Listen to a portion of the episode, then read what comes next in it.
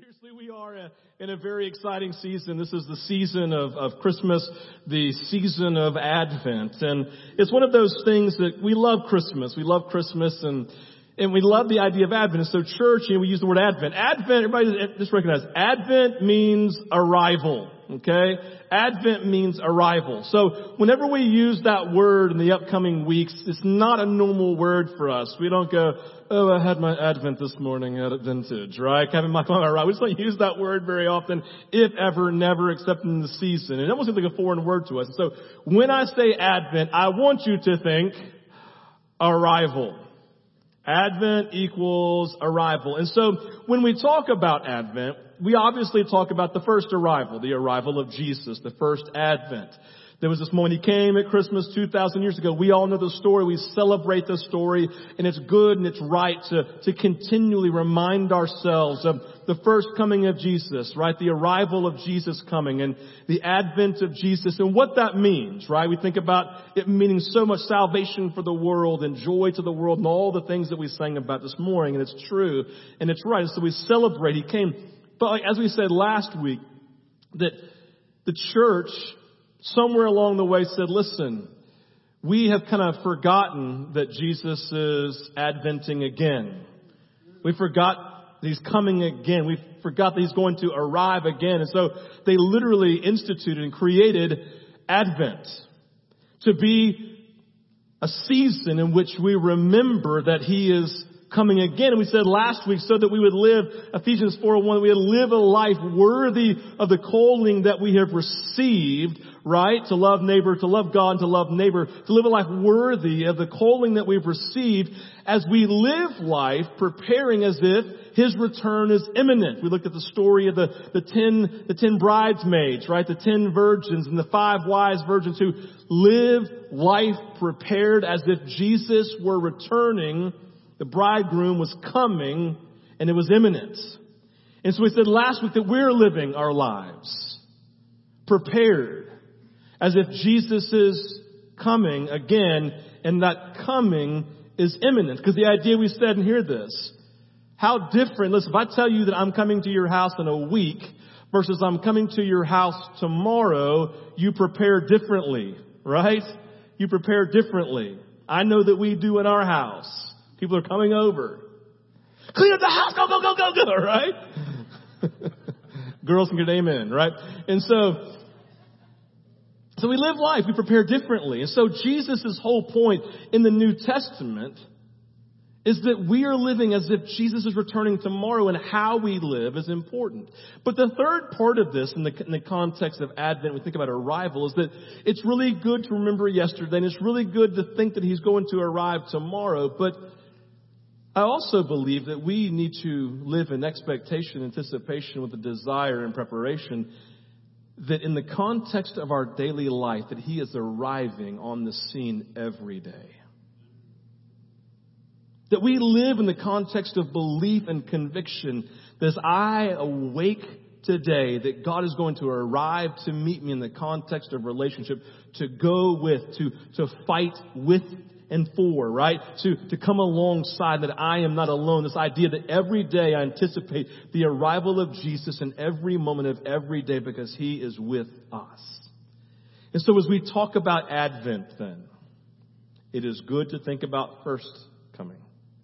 It is right and good to think about the second coming as Jesus is returning again.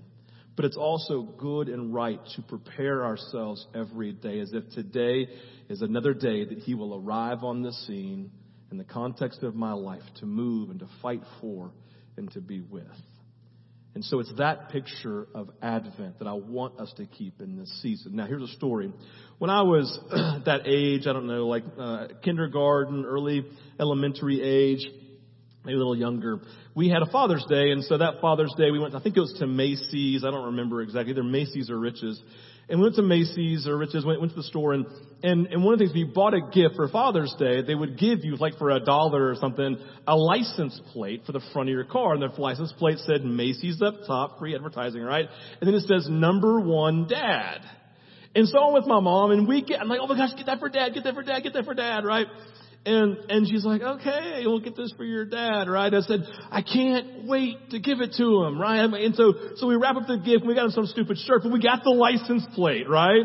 And, and so I was super excited. I said, mom, we're totally gonna have dad put this on the front of his brand new cool Chevy Silverado, right? It's gonna be a perfect fit on this car, right? And like, and, and my mom's like, that's, yes, right? And so literally in the, so, and so it's just funny because I'm thinking to myself, it's like, my dad's gonna love to do this. Now think about it later and like literally this morning going, I bet my dad, my mom talked to my dad about this to be excited on my behalf, right? And so, so literally, so we open up the gifts in the stupid shirt, but then there's the, the license plate. I'm like, this is so cool. Oh my gosh, this is so awesome. You gotta put in your truck. Gotta put it in your truck. Gotta put it in your truck. My mom knew my dad. This is not my dad's style to put that on his truck on lots of levels, right? And so he opens it and she goes, and he goes, okay, I'll do it. And I go, told you mom, right? Told you so, right? My mom's like, mm, right, good job, husband, right? You did well. And so, so all that to say, so literally he goes out and he literally, he spray paints out Macy's because he's not going to be a free billboard for Macy's, right? And he's, but he's the number one dad. So, so literally puts it on the front of his truck. and so what I would do every day, this is, this is, this is, I remember this like it was yesterday. Every day I could not wait for my dad to get home. Like I literally remember this, right? Like I remember, like I would prepare myself for his arrival, right? How would I do that? Every day, go, Mom, what time is it? So it's, it's, it's two o'clock. Okay. What time does he get home? Five. How long from that is now, is that? Three hours, okay, right? And so finally five o'clock come around and I would go, what time is it? Five o'clock, okay. And I run to the window in the dining room and look down to the right, this, my right, right? And it's Ethan Drive, there's a turn. I could see the turn and then coming down my street. So I would sit there, prepare myself, because I so desired for him to get home, right? I anticipated it. I expected him to come. And every day I would stand there and I looked down, right? And all of a sudden the car, oh, it's not him. It's not him, it's not him, right? Said, okay, right? Every car, right? You come down to the car, it's not, uh, it's not him. Or then a truck would come. We had several trucks at the same in our neighborhood. And I go, it's a truck, it's a truck, it's a truck. Oh, there's not the number one dad in the neighborhood coming, right? There's a license plate, right? So, and all of a sudden that moment would come. He'd make the right. I'd say, there's a, there's a license plate. There's a license plate. Mom, he's like, that's great. Every day, right? And I'd run outside. I'd stay at the end of the sidewalk. And I'd like, like this, right? And he'd come up, he'd drive up and he'd, he'd, open the door and I'd, he'd get out and I'd go running to and we would hug, right? And, and I'd run back inside, right? But this whole dynamic that I was so, so excited about his arrival, about his advent, right? Like you see what I'm talking about? Like the Advent word loses its luster, but the arrival, man, we get that. Couldn't wait for the arrival of my dad. I couldn't wait for him to get there. I couldn't, like I sat there, like I stood there sometimes for an hour because of traffic, right? I just stand there before cell phones. Like I just sit there. I'd wait. I'd wait. I'd wait for, I mean, all the time. Waiting for his arrival. I'd, I desired. I would, I would anticipate it. I'd, I would expect that to prepare myself by standing there and, and waiting for his arrival. Advent, meaning arrival. The first Advent, it involved a whole people group in need of the arrival of a Savior. In need of a Savior. As a people, these four words I've already used would have defined hopefully would define their existence in the arrival. It would have been desire, it would have been expectation, it would have been anticipation and preparation. All four words I would encourage you to write down, take a picture of as you pray through this for yourself. There's a desire for the arrival, right?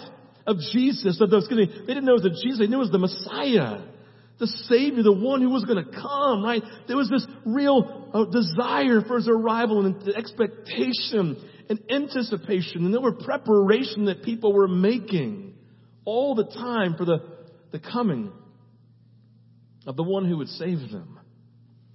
You all know, or most of you know probably the history of Israel's need of salvation. For hundreds of years, the Israelites as a people group had lived under the ultimate rule of a, of a foreign government. The Babylonians, then the Persians, and now the Romans, and they are not their own people, right?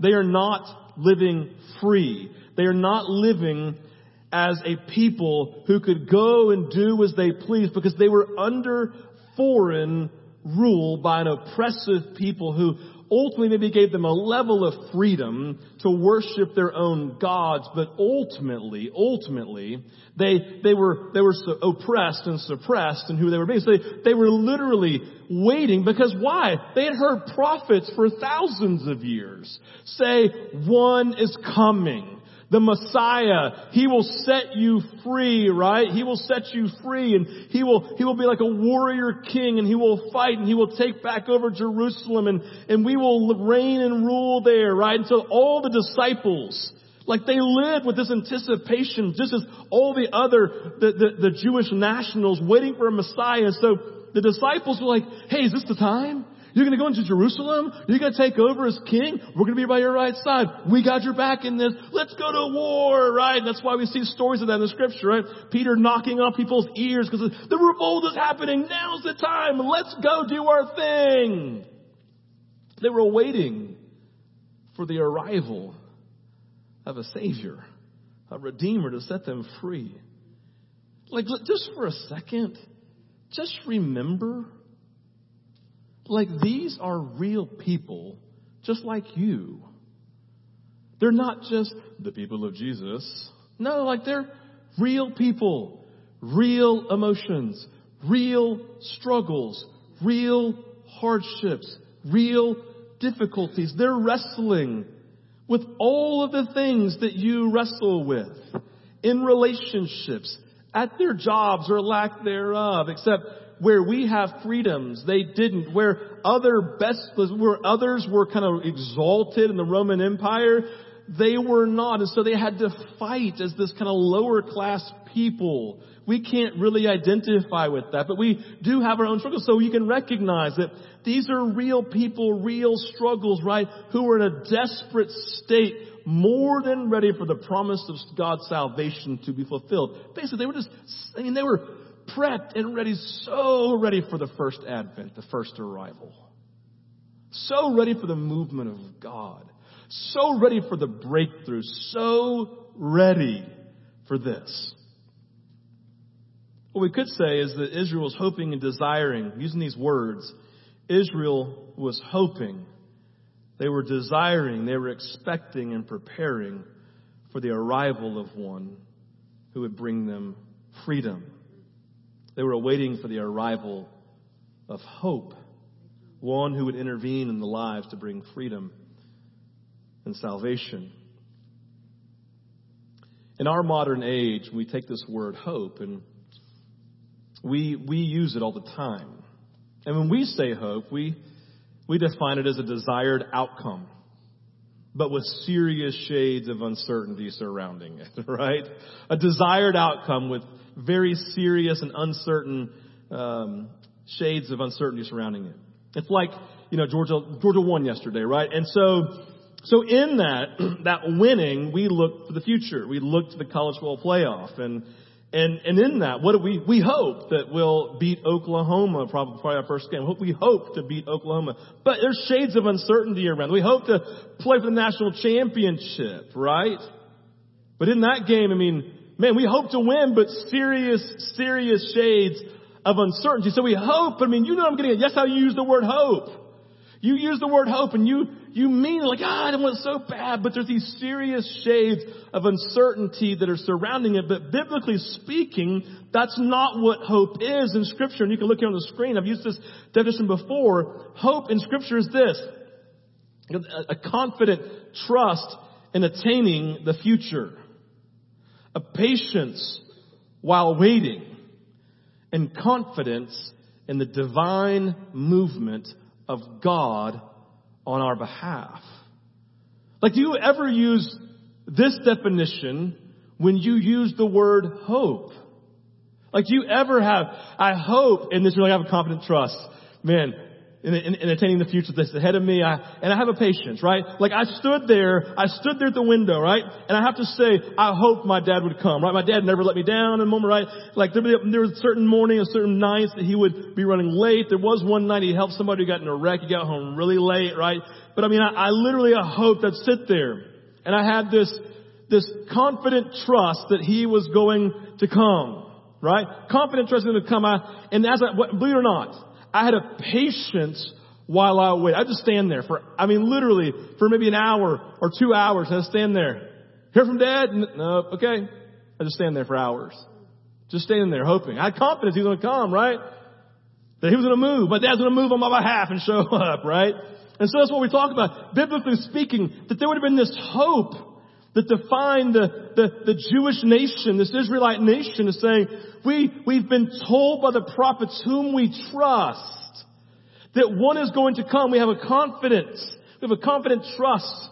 It's more akin to faith, isn't it?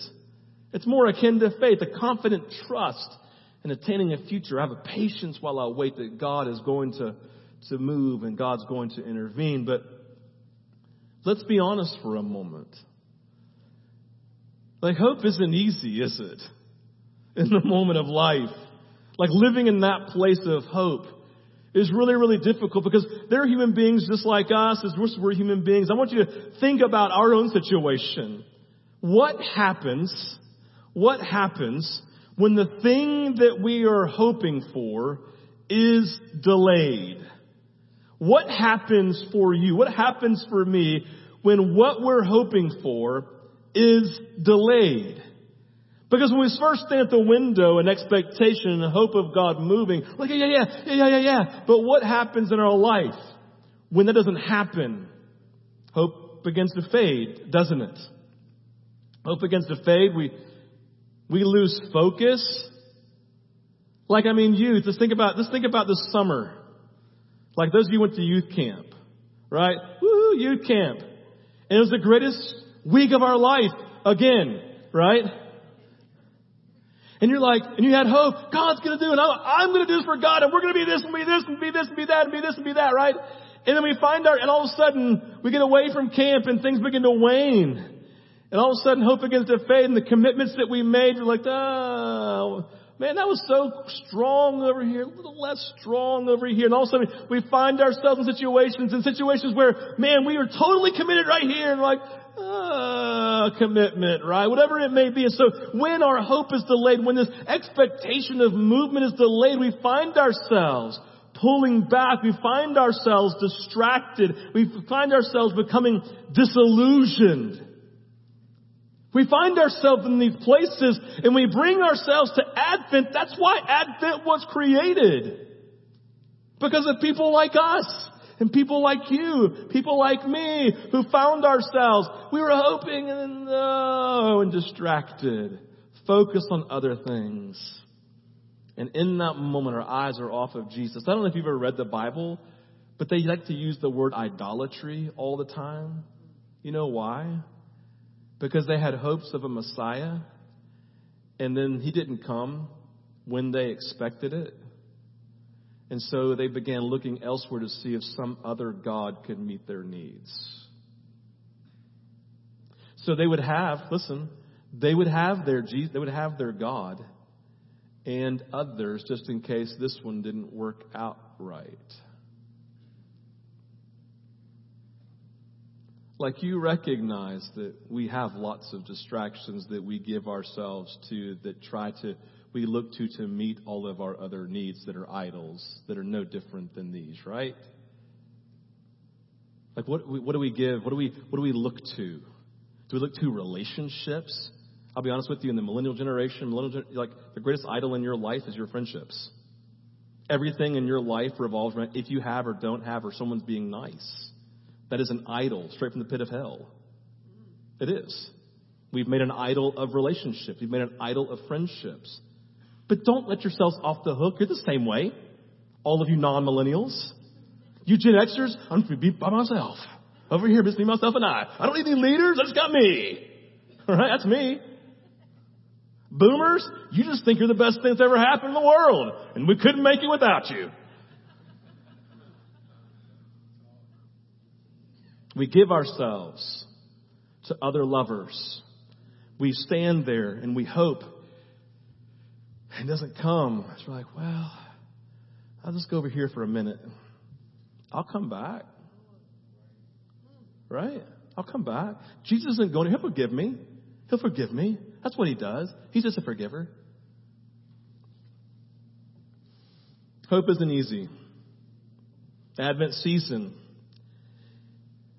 It was created and it's here for the purpose of awakening us to our other lovers. It's to awaken us to our idols. It's, awa- it's to awaken us to the places where we've lost hope because of situations or sins we've committed or sins committed against us or just situations of life that are overwhelming. We've lost hope. And so the early church fathers said, yes, it is so easy to lose hope. It is so easy to lose sight of God. It's so easy to, to not stand at the window and look and hope and believe with a confidence that, and a confidence and trust in attending the future, right? A patience while waiting that God is going to move. It's so easy for us. And so Advent was created so we would return back and expect the arrival of hope in our lives. That hope has come, hope is present, and that God is going to intervene and we have to not lose sight, but stand with hope, a confidence and a trust with our eyes focused on Jesus and no other lovers.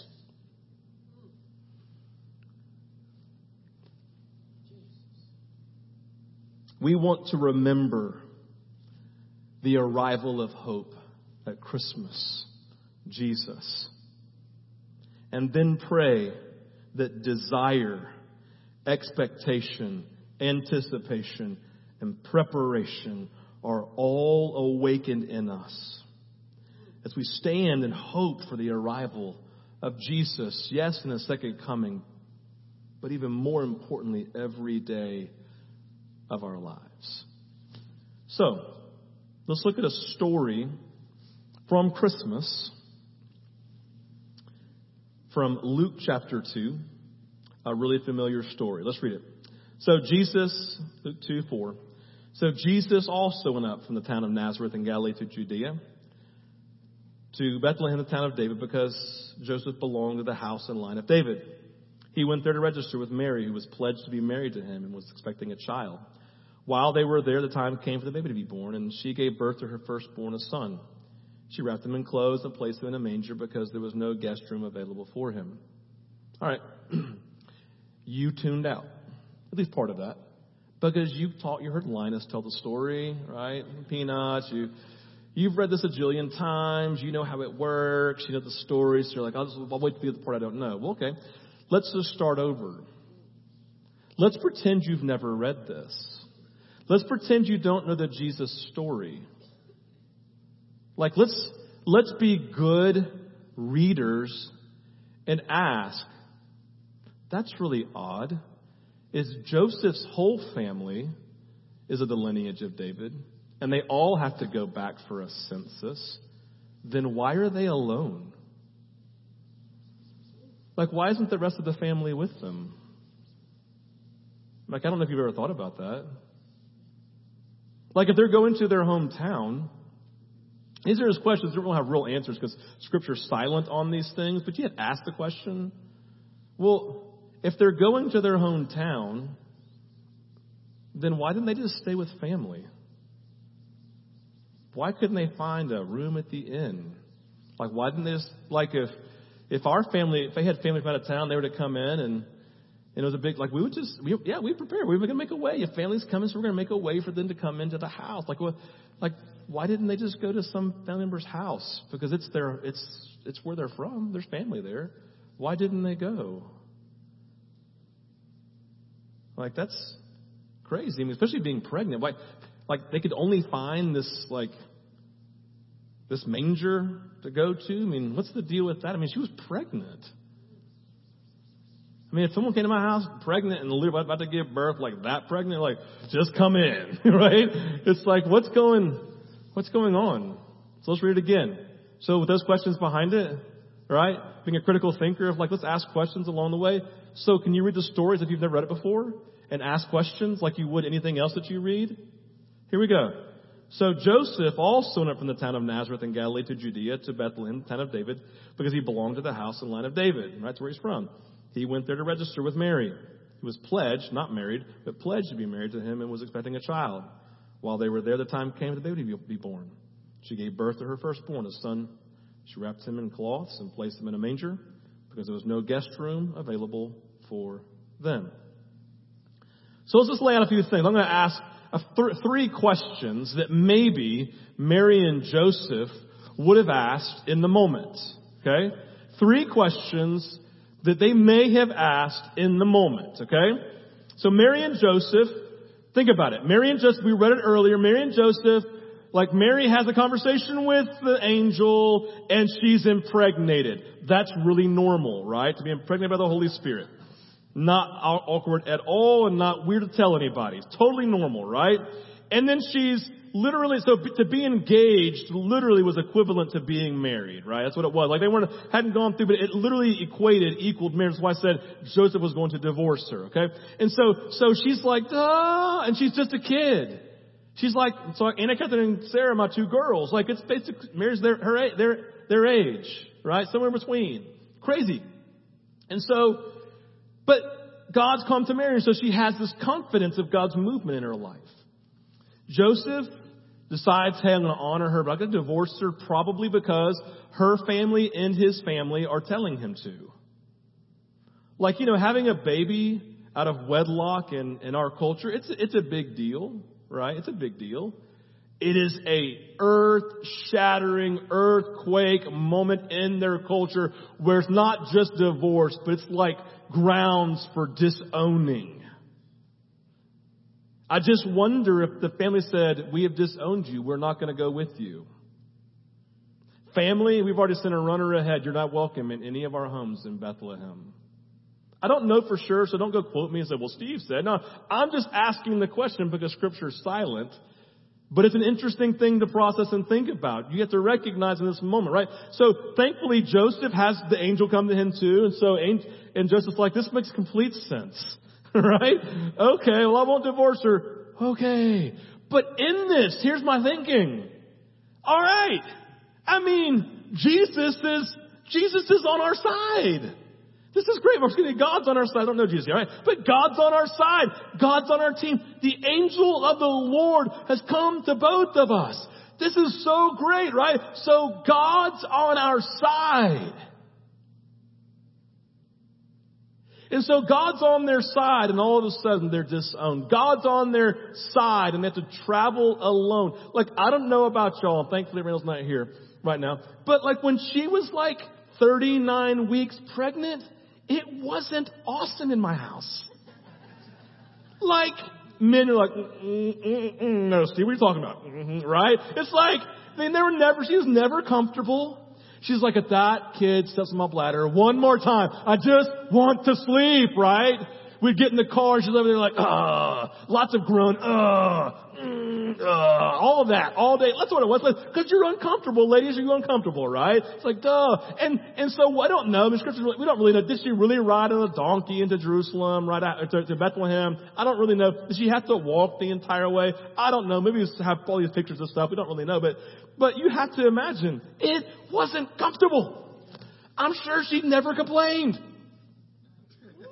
I'm just kidding. That had to be a miserable trip. But God's on their side. But man, it's so hard.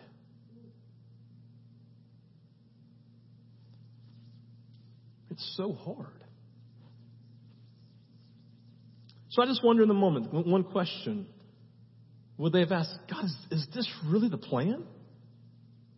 Is this really the plan? I mean, this plan here would have been very unexpected and honestly not desirable. They're engaged, not married, they're pregnant, they're alone, they're carrying the Savior, they can't find a place to rest, let alone have their baby. Is this really God's plan for their lives? Right? I'm sure their hope was in another plan. Well, yeah, well, we got God on our side, so go ahead and let us in the house, right? Do you ever do that? Like, well, I'm friends with so and so. Oh, come right in, right? We're friends of God. Oh, come right in. We get impregnated with the Holy Spirit. Oh my gosh, come right in. That's so normal. Right? You're crazy. Is this really the plan? Think about the season of life you're in. How many of you and how many of us have lost hope because the plan we have hasn't panned out? How many of us have lost hope? We've left the window because life has thrown us so many unexpected curveballs. Advent is for people like you to say, I know we've lost hope. We don't anticipate anymore because life has happened, because the plan has not happened. I had a plan. God's on my side. I don't know what's going on, buddy. God, sorry, God, Lord. But still, the plan I had, the plan we had, I mean, I told you what our plan was, God. Where is, what's going on? Man, they had a plan. And they're like, where's the plan, God? What's happening? Advent is for us, God. I don't understand the plan. But I know that you are Lord and I will hope in your arrival. I celebrate the first, I recognize the second, but I am, am asking God that you would awaken a hope again for your arrival because this plan is too much for me. It was too much for them. Second thing, God, why are we so alone? Why are we so alone? I mean, nature having a baby out of wedlock. Joseph struggling. Family probably disassociated, disowned at worst. They're all alone. Can't find a place, can't find a home. She literally places her bed in a manger.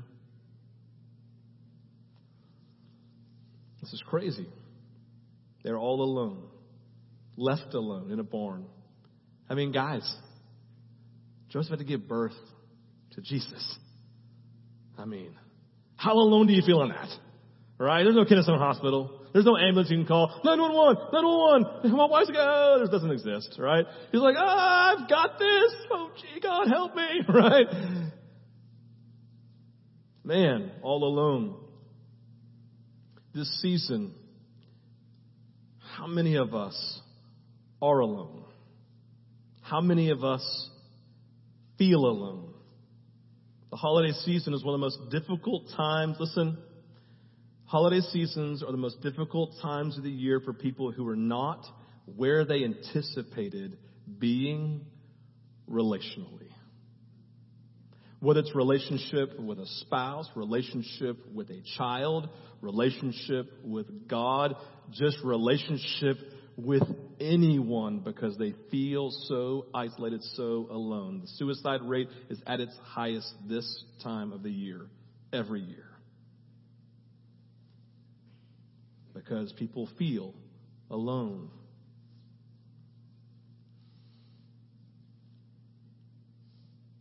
We feel, this other words, abandoned. We feel forgotten. And what the Advent season is about is an awakening from abandonment and feeling alone to the arrival of Messiah. That's the point of Christmas. They're sitting there all alone and all of a sudden the Messiah, Jesus, is born into their midst and all of a sudden, like God just brings random people from random places, right, to, do, to come like, uh, you're not really family, but you'll do for tonight. what I'm getting at is like, no, you, it's like this whole dynamic, right? And so the idea for us is that Advent is about the awakening of hope, about the awakening of God, God saying, God, I have hope, awaken hope for your arrival again because I feel so alone. I feel so abandoned. I feel so forgotten. God, I can't make myself not feel alone. I can't make myself have friends. I can't fix my relationship with my spouse or my kids, whatever it may be. I can't make that happen overnight, but God, I need your hope. I need you to arrive. I'm going to stand here at the window, God, until I see you come. And I'm not going to listen. Do you know why sometimes, a lot of times you don't see God? Is because you're so focused on yourself and you're so focused on your situation and so focused on somebody else and their issues and you're so focused on whatever it is, you can't even look beyond it to see God. You have to say, God, help me to look up so I'm not looking at the waves like Peter was, so I can actually look up and see Jesus because you have to leave where you are in your thoughts to come to a window and say, you're my only hope. That's the nature of Advent. It's the nature of Advent. The church saying, guys, you have to awaken to the fact that He's coming. You have to awaken that He's coming. He's coming. He is coming. The third thing they would have asked, why are things just so difficult? I mean, why is it so hard? Why is everything so stinking hard? Everything I've already named, I'm not going to go back through the list, right? You know all of them. They're abandoned. They're alone. They don't have any friends. They have nowhere play, no place to go. Oh, silent night. It wasn't silent. The baby was screaming, right? It's not, it's birth, y'all. It's terrible, right? It's like it's happening in the moment. Why are things so difficult? They're looking for this place, right? But they were God's chosen. Why is it so hard? God was with them. Why is it so hard? Isn't that the nature of our lives? If God's on our side, then why is everything so stinking hard to go, well, it was for Mary and Joseph, Jesus' parents. It's just the nature of the world in which we live. Is there breakthrough? Yes. It's the advent. It's the hope of God's arrival. But do you sometimes just focus on how things are so hard and difficult and you can't lift your head and then your whole being is wrapped up and around that. And Jesus says, Advent's for you. It was for Mary and Joseph. It was the arrival of Messiah. It was the, it was salvation. I mean, isn't it cool that Jesus' birth got to save his own parents? I mean, it was for them. I'm not saying we have a baby, right? That's not what I'm, not what I'm saying. But I am saying that Jesus is the one, and so we have to lift our eyes. Our lives in this season, many of them are difficult, but we have to come to the window because Jesus is coming.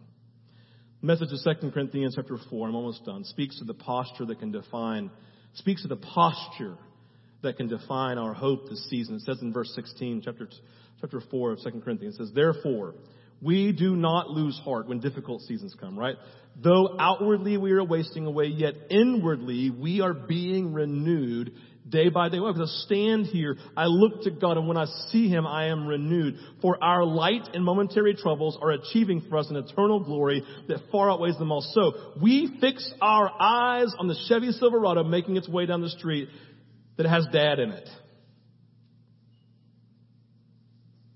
We fix our eyes not on what is seen, but what is unseen. Since what is seen is temporary, but what is unseen is eternal. I set my gaze on Jesus. Christmas was about hope being introduced, the Messiah, but it was a moment that seemed like there was no hope, right? Mary Joseph, no room, no barn, all alone. God intervened. God brought hope, brought visitors, brought his presence, etc. Where is our hope? Where is your hope? Literally, what do you put your hope in? Do we put our hope in Santa Claus at Christmas?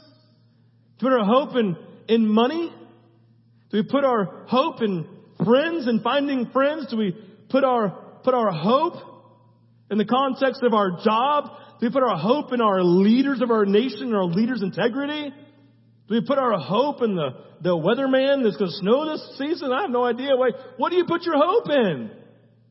Like, we stand at the window and look at something. Each of us. What is it that you look at this season? What are you looking at that you put your hope in that if this happens, we can't even put our hope in a plan. We put our hope in Jesus. That's the nature of Christmas, the Advent, the arrival. Hebrews 10:23 makes it clear. It says, "Let us hold firmly to hope." Right? Confidence in the very thing we're trusting in. Let us hold firmly to hope because we can trust God to do what He promised. So let's end where we began. There is nothing sadder as a dad. This is, this is the nature of life. I'm not getting onto my girls, right? There's nothing sadder than the moment in our lives when our children stop running outside to meet us. I remember, I remember, right? And I got there and stared, don't feel bad. This is nature. I did the same thing to my dad. I stopped going there, like, I don't know how old I was. Sometimes, here you go, babe. Touche. Good job, babe. Do it every day. I'm just kidding. Make me feel better about myself. I'm just kidding. Now, never. Now, here's the deal. Hear this. There is nothing sadder, you don't get it. There's nothing sadder as a parent than our children stop standing at the window and running out to meet us. And I wonder how it feels for God in that same moment for us as the eternal parent. When we stop hoping, we stop believing, we stop trusting, we stop anticipating, we stop expecting, we stop desiring. Scripture is very, very, very clear. Jesus said it. It says, if you want to receive the kingdom, then you must become like one of these. Remember who was pointing to? Children. If you want to receive my kingdom, then you must become like one of these with a childlike faith, confidence, and trust that God is going to arrive. Standing. You must become like a child who stands at the window every day and says, I don't like the, I don't really like the plans working out, just being honest. I don't like feeling alone in the moment, right?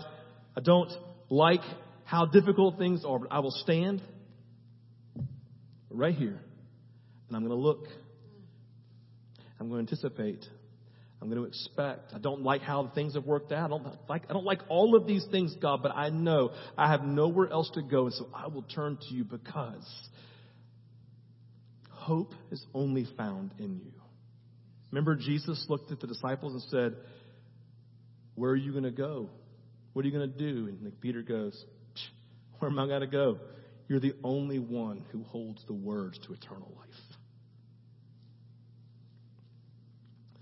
Let's be an Advent. Let's make this a season where we go, Jesus, I'm really bad at standing at the window. Oh, and I'll go, I know. But you know I want to be good at it. I know. I can't do in my own strength, Jesus. I know. Will you help me? Yes. We pray. Say, God, you know the plan I'm broken. You know these things. It's so hard. Oh, God, I know. Will you help me, God, to reawaken to the rival of hope that I live anticipating, desiring, and expecting, and preparing for your coming today? Help me, Jesus. I can't. Only you can. Let's pray. Father, we thank you for your goodness. We thank you for your power that you exhibited in the cross that is alive and well today, that you take those who are far off and you bring them near. Jesus, I'm asking for each person this morning, God, who identifies with this. But I recognize one, I didn't give a whole bunch of how, how to. Just do this. You just do this, this, this, and this. Because God really, all that really matters is we say, I can't, and I turn back to you, Jesus, help me. And that's where you intervene. And so, Father, I'm asking today, just out of your great mercy, would you lead each of us without any condemnation back to the window, back to a place of expectation, back to a place of hope, of anticipating and desiring and preparing ourselves, invested into our relationship as you were wholeheartedly and completely and fully and faithfully devoted to our relationship. And I pray today, specifically, for those whose plan has been overwhelming. I pray for those, God, who feel drastically and painfully alone. And I pray for those, God, who are just saying, ah, it's so hard. I pray for grace. I'm praying for the supernatural move of your Holy Spirit to invade the fabric of each person's being in those places and to awaken them to return because you are going to come. We pray for the arrival of hope today in this season of Advent, this season of arrival. Would you bless each person here, Jesus, and bring salvation to every area of need that they have? We pray this in Jesus' name. Amen. All right. Invite you to respond this morning. We have offering baskets here. Each week, this is our act of worship before the Lord. Biblically speaking, we always see in Scripture, all the way from Old Testament, New Testament, that money is one of those primary things in every generation that becomes an idol. And so God created this act of, of the tithe and the offering to say, everything that you have has been given to you. To show that money does not have control of your heart and your mind, I'm creating a tithe where you take 10% at least of everything that you have and you give it back to me. That's what we do for this, right? Jesus changed that New Testament said actually it's not 10%, it's actually everything. right? You get to give me everything, but we still, as an act of obedience, we have a tithe and time of tithe and offering to give. Our 10% is an act of worship back to the Lord to say money has no control over me. Number two, we have communion.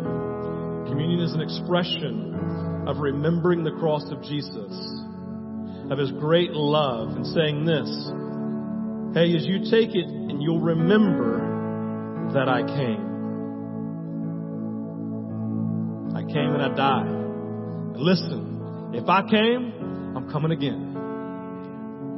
If I'm coming again, it means I'll come today.